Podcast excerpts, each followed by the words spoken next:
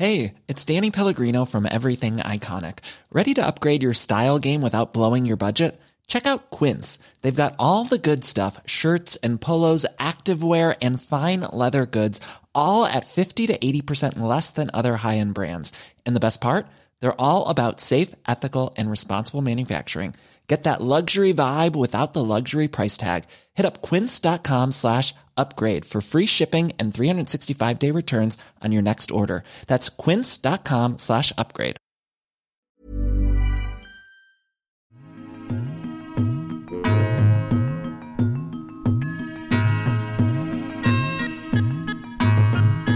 Bonjour, je suis Stéphane Moïsakis et le podcast que vous allez entendre est un épisode bonus de Capture Mag, le podcast, qui a été enregistré dans les conditions du direct lors de la première euh, diffusion de la nouvelle copie du Festin chinois au Club de l'Étoile en septembre dernier. Bonne écoute.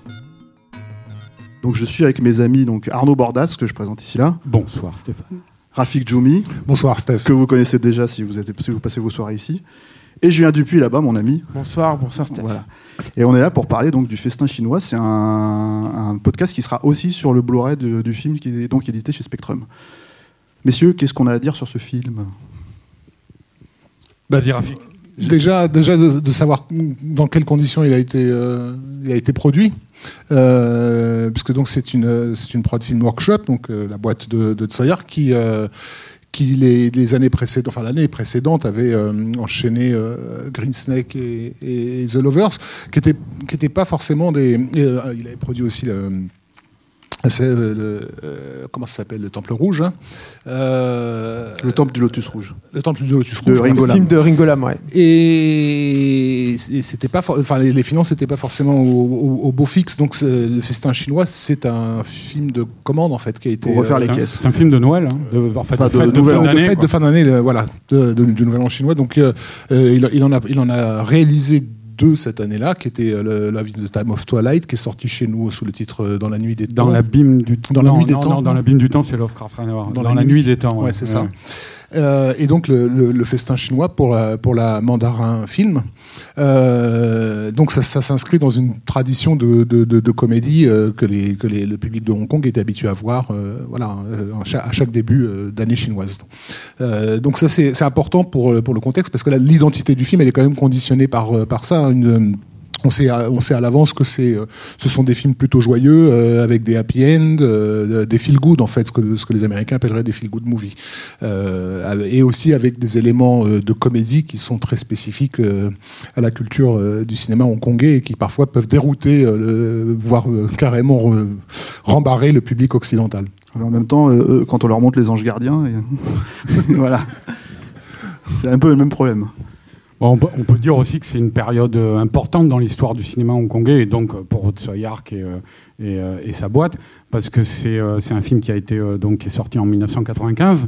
Et on est à deux ans à cette époque-là de la rétrocession de la péninsule hongkongaise à, l'État chinois.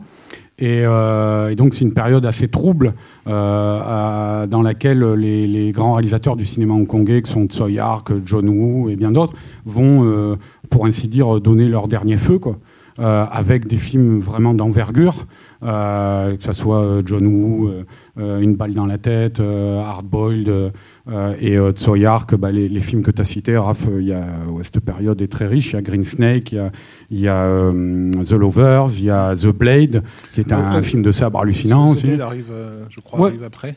Ouais, mais c'est Ouais. 95. Tu Oui, vois, oui, bien C'est- sûr. Je dis, on est dans les années qui précèdent euh, la rétrocession et où il va y avoir une sorte de, de profusion de, de, de, de production euh, euh, marquante euh, et qui vont en plus euh, euh, s'exporter à l'étranger euh, et révéler vraiment à la face du monde la, un petit peu ce qu'on a, a appelé, enfin, vont, révéler l'explosion de ce qu'on a appelé dans les années 70-80 la nouvelle vague hongkongaise. Voilà, ça va être leur, leur dernier feu avant, le, avant la rétrocession à la Chine. Quoi. Bah oui, sur le côté feel good, vous allez voir par exemple dans le générique de fin, il y a, y a- y a toute l'équipe et notamment euh, que vous reconnaîtrez euh, qui, qui, euh, qui vous salue et euh, qui, qui vous invite à boire un coup. Alors c'est pas à la fin de, l'année- de notre année, hein, mais c'est euh, c'est un peu plus tard, c'est au cœur de l'hiver en fait, la- la- la- le, nouvel an, le nouvel an chinois. Et, euh, et c'est un film de commande, c'est-à-dire que c'est une production workshop, mais ça avait été commandé quand même par Mandarin. Et, et euh, le, le, le, couple star en fait était un couple très très euh, très en vue euh, et Antoine a parlé en fait de, du, de, l'anniversaire en fait de Leslie Chung c'est une des grandes qualités en fait du film. C'est-à-dire qu'il a une vitalité il a une, une, sympathie en fait dans le film qui qui le porte quoi. Littéralement c'est vraiment quelqu'un qui je trouve, manque énormément au cinéma, euh, au cinéma chinois et pour qui, euh, je pense, tous les amateurs de cinéma asiatique ont encore un attachement très fort. on est beaucoup, j'imagine, à avoir découvert euh, le, cinéma asiatique avec l'histoire de fantômes chinois. Enfin, en tout cas, c'est mon cas et, c'est vrai que les Chung, du coup, de fait, il a été une de nos, portes d'entrée vers, vers ce cinéma-là. Le, truc qui a déjà été dit, sur lequel je peux peut-être rajouter un, petit quelque chose, c'est qu'effectivement, c'est un film qui est réalisé pour Tswark entre euh, Green Snake, The Lovers et puis The Blade. Donc c'est euh, enfin c'est difficile de dire ça tellement sa carrière est riche à, à mais c'est quand même une, une, période particulièrement euh, fructueuse et inventive au niveau formel. Et et là, le festin chinois, donc comme je l'ai dit, c'est un film de commande et tout, donc c'est tout ça, toute sa folie euh, d'invention formelle est un petit peu mis en berne, mais, non, mais néanmoins, vous allez voir, vous allez savoir, vous allez percevoir, parce que vous avez tous un œil euh, tout à fait aguerri, euh, des, petites choses ici et là qui détonnent. C'est-à-dire que il y, a, déjà ce sens du découpage assez, frénétique avec cette recherche d'angle, euh, comment dire, percutant immédiat. Bon bah ça, c'est finalement relativement commun au cinéma hongkongais de cette époque-là euh, et, à la comédie, mais, mais, mais chez Twerk, il euh, y, a quand même toujours un côté euh, absolument virtuose là-dedans, c'est-à-dire dans, dans, dans, certains mouvements d'appareil, dans certains raccords et tout. Et aussi, il y a quelques audaces formelles qui sont essaimées ici et là, qui annoncent que lui fera un peu plus tard et qui notamment aboutira à, Time and Tide. Vous verrez, par exemple, vous allez avoir une, caméra qui passe à, travers une, casserole comme ça pour vous montrer euh, ce qu'on est en train de vous mitonner dans un wok. Voilà. Mais euh, disait que ce qu'il avait, euh, enfin son angle d'approche, de, de, l'intérêt qu'il avait eu à, faire ce film, c'est qu'il estimait euh, les, grands cuisiniers comme étant ce qu'il appelle des designers of food. Et donc c'est vraiment l'aspect technicien de la nourriture en fait qui, l'intéresse. Ce qui de la part d'un cinéaste comme lui euh, très expérimental et, intéressant parce que du coup il va se mettre effectivement de temps en temps à expérimenter lui-même pour, pour, pour, pour, voir comment filmer l'expérimentateur de, de, la nourriture à, à l'œuvre. C'est pas le premier film qui fait qui met en scène de la cuisine, puisqu'il avait participé en 91 avec euh, trois autres réalisateurs à la, à la, fabrication express très rapide d'un film qui s'appelait The Banquet, euh, euh, qui mettait en scène un nombre incalculable de superstars hongkongaises, hein, ce qui était un film qui avait été fait pour venir en aide aux, victimes de, la crue du Yangtze, qui avait été importante cette, cette année-là, et en gros, toute la communauté du cinéma de Hong Kong s'est mis voilà, aux quatre coins, aux quatre fers pour, pour livrer un film en, en temps record qui, qui était celui et donc, il mettait en scène déjà des, scènes de cuisine. Mais là, là, il les filme effectivement d'une façon euh, assez particulière. Et ce qui est marrant dans sa carrière, c'est que donc euh, il y a The Lovers euh, juste avant, qui est vraiment un, de ses, un, de ses, un, de ses, plus beaux films. Et The Lovers avait été à deux doigts d'être sélectionné à, à Cannes. Mhm. et ça s'est pas fait pour des tas de raisons compliquées, mais je pense que ça, ça, ça a peut-être un petit peu jouer sur le personnage, enfin sur ce, parce qu'il avait aussi la possibilité d'être euh, pas seulement, il est déjà reconnu évidemment en Asie comme euh, un, producteur et un réalisateur de poids, mais mais il a pas du tout, en tout cas, il a, il a jamais eu l'étiquette en Occident d'un auteur asiatique en fait. Et là, il avait la possibilité d'être découvert en tant que tel, et ça et ça s'est pas fait. Et je me suis souvent demandé si le festin chinois n'était pas en fait un moment de bascule, parce que juste après avec The Blade, il va tout casser, en gros, vraiment réinventer à peu près tout ce qu'on imagine être le cinéma de Hong Kong, avec une fureur et une colère euh, qui sont peut-être dues à une forme de frustration qu'il a, a, a, pu avoir. Clairement, le, le, côté un peu euh, presque blasphématoire quoi, de The Blade, quoi, on a l'impression qu'il envoie tout dinguer. Mais ce qui est étonnant, c'est que curieusement, euh, au même moment d'ailleurs qu'il se retrouvera à Cannes, mais uniquement dans dans le jury en tant que membre et non pas sélectionné en, compétition officielle. Euh, au même moment, euh, il deviendra l'un des réalisateurs des plus gros succès euh, de l'État chinois, c'est-à-dire euh, le plus rebelle des, réalisateurs de de Hong Kong euh, qu'on pouvait voir à l'époque, euh, qui avait effectivement euh, quitté la péninsule en envoyant tout péter avec des films comme The Blade, se retrouve comme euh, un cinéaste parfaitement intégré euh, dans le système des blockbusters chinois. Enfin, vous avez peut-être vu tous ces films récents, notamment la trilogie Detective D, la suite de Journée to the West, tous ces films-là. Et ça, c'est assez paradoxal, mais je pense qu'il n'est pas un paradoxe près de toute manière, Tsuyark. Après, moi, je pense qu'il y a peut-être un truc à préciser sur ce film-là, c'est-à-dire que pour ceux qui ont l'habitude d'éventuellement de voir des comédies euh, asiatiques sortir en France sur, euh, par exemple, la cuisine ou ce genre de choses, moi, je pense notamment à Salé Sucré à cette époque-là. Celui-là, il, il pose- il- en fait, il a une espèce de structure de film d'arts martiaux aussi, c'est-à-dire c'est pas un film d'arts martiaux. Il n'y a pas d'arts martiaux à proprement à part une ou deux scènes assez, euh, assez emblématiques parce qu'il allait chercher deux de ses acteurs, deux de ses comédiens qui Il y a sont un tournoi. il y a un tournoi, voilà, mais il y a aussi un entraînement. Parce qu'il faut faire revenir le, le- le- maître, on va dire le maître d'armes, le maître d'arts martiaux, en fait, pour lui réapprendre à cuisiner, donc à combattre, en fait, d'une certaine manière, quoi. Et donc il y a tous ces codes-là qui récupèrent et qui, et qui le détournent, en fait, pour, euh, pour les inscrire dans, dans- dans cette comédie euh, sur la bouffe, on va dire, hein, pour, pour, pour résumer. Et il y a aussi, euh, moi, ce que j'aime bien dans le film, c'est des petits éléments disruptifs comme ça de comédie, parce que la comédie de Hong Kong, effectivement, c'est un truc assez particulier.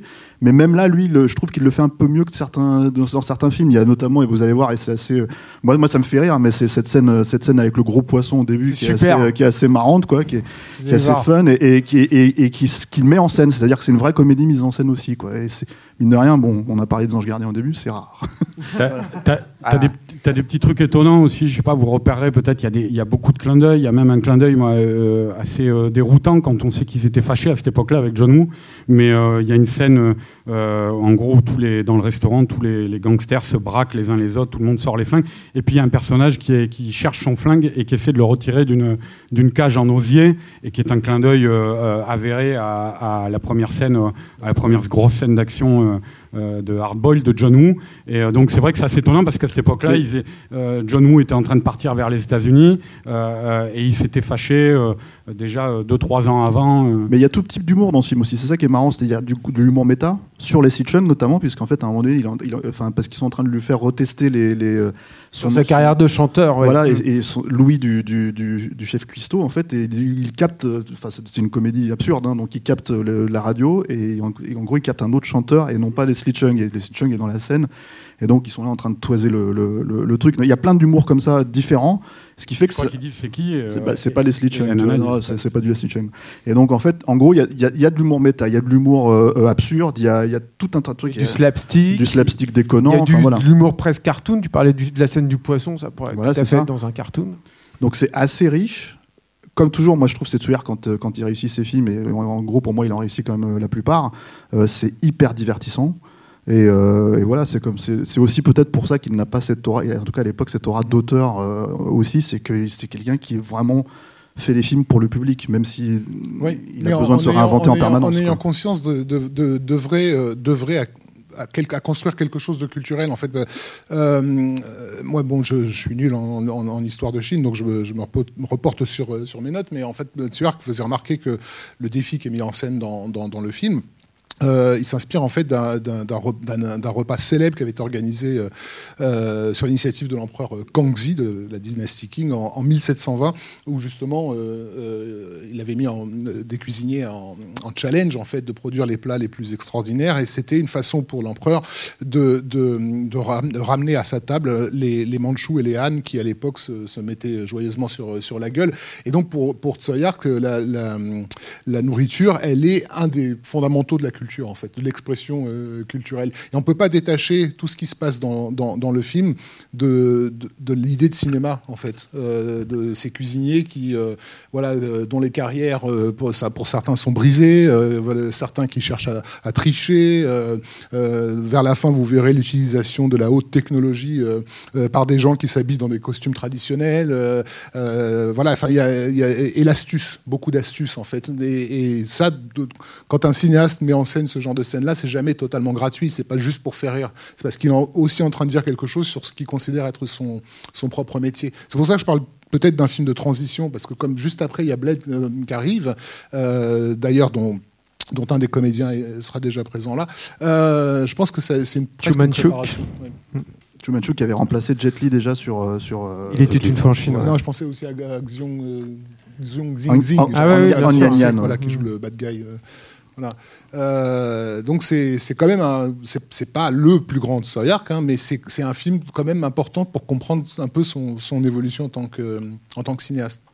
Je suis d'accord. Juste peut-être préciser que le film a très bien marché. C'était quand même le but hein, de, de, de renflouer les, les, les finances. Il est resté un mois à l'affiche, ce qui quand même était un peu un exploit euh, à, à, à Hong Kong. Il a rapporté donc 31 millions de dollars euh, HK euh, en entrée. Et donc c'était quand même une affaire euh, bien fructueuse qu'il a vraiment remis sur, euh, sur les rails. Donc voilà. C'est un film qui est sorti en France en salle. Bon, ça n'a Et- pas été et- le même succès évidemment en évidemment. France, mais c'est un film qui est sorti en salle en France quand même. Donc voilà, ça fait partie quand même des, des, des succès de la carrière de, de. Et il a perdu tout l'argent avec The Blade derrière. Pour partir tourner avec Vandame ensuite. Voilà. Merci messieurs. Merci. J'espère que vous avez prévu un restaurant chinois euh, juste après parce que Le film donne fin, oui. il va vous coller la dalle, hein, le, le film. Vous allez voir manger des pâtes d'ours. Merci. Merci à tous. Merci. Merci.